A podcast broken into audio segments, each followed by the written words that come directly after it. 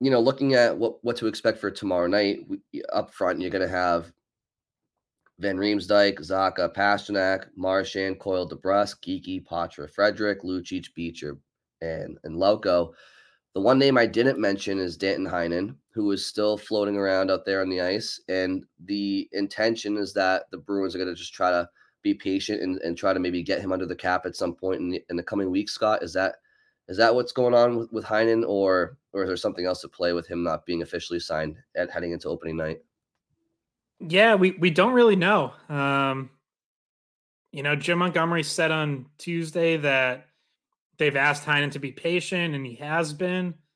But, I look back to last year where they eventually signed Anton Stralman after he was in camp on a PTO, and that contract became official on opening day.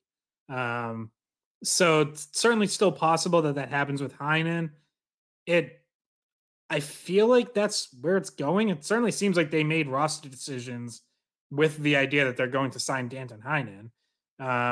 But they also recalled Patrick Brown on Tuesday, and he was out there for practice too. So I don't know. Is that just insurance? Because as of right now, they still have the cap space to be able to do that. And hey, might as well get Patrick Brown an extra practice or two with the NHL squad?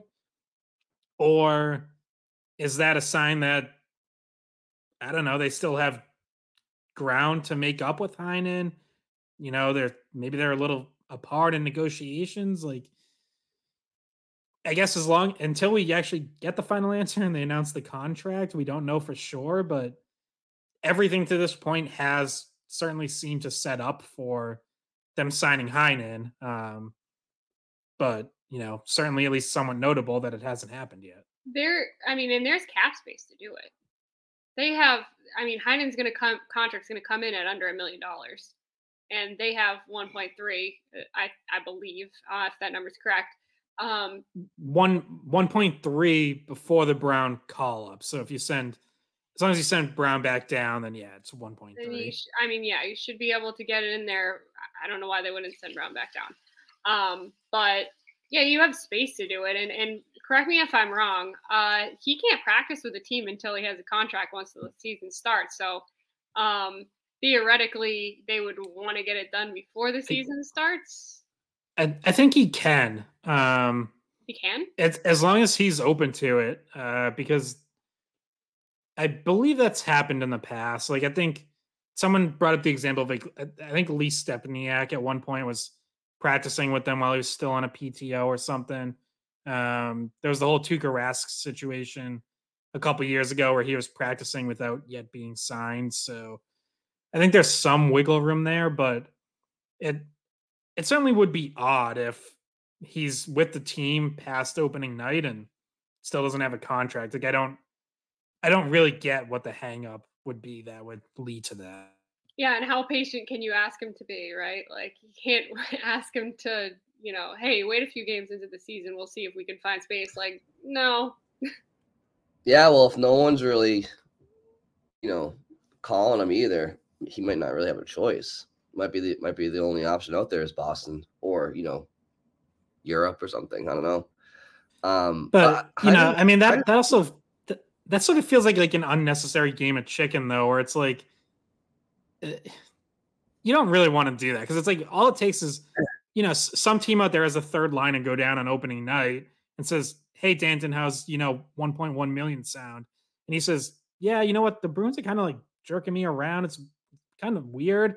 Sure, I'll sign. Here we go." Yeah. So, Bridget, I want to throw this to you first, and then Scott, you can think of while she's answering, and I'm going to put you both on the spot. Do you have any early candidates in mind? And you probably haven't even thought about this, so that's why it's kind of, like I said, I'm putting you on the spot here. But for a seventh player award this year recipient, and I feel like there might be an obvious answer. Although now that everybody expects Poitras to be the best player in the league next to McDavid, the expectations are already sky high. So, are there any fun candidates for you guys to maybe for a Bruin who might exceed fan expectations by season's end? This is always a weird award, and it's like, do we avoid giving it to someone who has won it previously, like recently? Like, it's been won by Jeremy Swayman before. It's been won by Jake DeBrusk before. It's like, so Swayman would be an obvious one because he's not the starting goalie, theoretically. So he's, you know, the seventh player, quote unquote. There's guys that have been around too long for you to give it to them, even though they're not, you know, on technically the first line. So I guess it does kind of leave us with some of the young guys, right? That leaves us with Poitras, or I mean, maybe could you even consider James Van Riemsdyk? But even though he might be playing on like what you could consider the first line, I don't know. It really is subjective, but I think a lot of people don't really know who James Van Riemsdyk is, and maybe will be pleasantly surprised by him. So maybe he gets votes. It also is kind of it's a little bit of a popularity contest because it's voted by the fans. So if Poitras has a good season, I think it's going to him immediately. So he would probably be the number one guess. But yeah, it's kind of a limited pool of people you can choose from. Yeah, Poitras is the obvious one. One of a bold prediction I threw out on Twitter last week is James Van Riemsdyk scoring 30 this year, which I don't know if I 100% believe that, but I've just had like this gut feeling that he's going to have, a much better, bigger season than I think people are expecting. And he's starting on the line with Pavel Zacha and David Pastrnak. So he is certainly going to get chances to score goals. And I think if he scores 30 or anything close to it, then yeah, he's definitely going to be in the conversation for seventh player, because, I think Bruins fans for the most part probably know who he is just from, facing him with Toronto and Philly for so many years, but no one's really expecting like a great season out of him. I mean, he had 12 goals last year. So, if he's like, increasing that total by 250%, I think that's going to certainly exceed expectations, which is obviously part of the seventh player award. Yeah, I think, Bridget, I feel like there's actually a good amount of competition or candidates for it this year because there's been so much turnover on the roster. I think JVR, first of all, Poitras, yes, he's the obvious. If he has, half the season that people think he may have as far as an impact player. Can you give it to Lucic?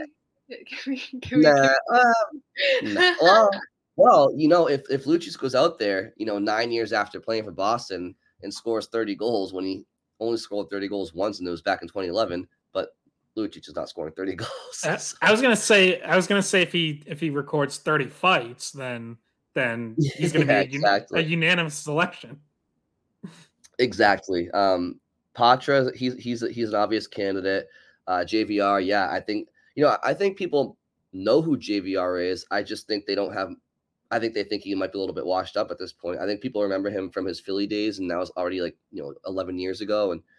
And, but I don't know if they know exactly what he's capable of doing at this point in his career. So insert him with Zacha and Pastrnak, and he could be primed for a big year.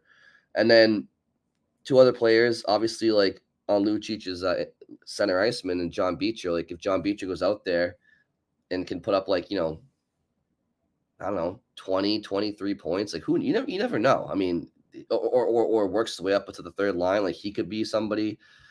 And then Morgan Geekie is an obvious one too, where it's like, if Poitras is a third line center for a lot of the season and he dishes the puck around to Geekie and Frederic, and Geekie puts up 20 goals, I guarantee you Bruins fans will be like, who the hell is this guy? I mean, for the most part. So, I guess I don't really have a specific choice. I guess I'll go with Poitras just because he's the popular vote, and I'm looking forward to watching him a lot. But thought that was a fun question to ask before we get into opening night here, and we can look back and 5.5 months and see how right we were or wrong we were as Poitras back down in Guelph, and we're sitting here and the Bruins are 13th in the conference and Marchand's traded. No, I don't think that's happening. Yeah. Mason Lohrei would be the one other one I'd throw out. Obviously if he gets called up, relatively early in the season, even a month or two in, and by the end of the year he's playing like a top four role and playing it well, then, you know, he's going to be right there too. All right. Agreed. Anyone have any closing thoughts, or we good to wrap this one up? I am all good. Bridget, you're good? I'm good. All right. Perfect. Thank you all for listening and enjoy opening night.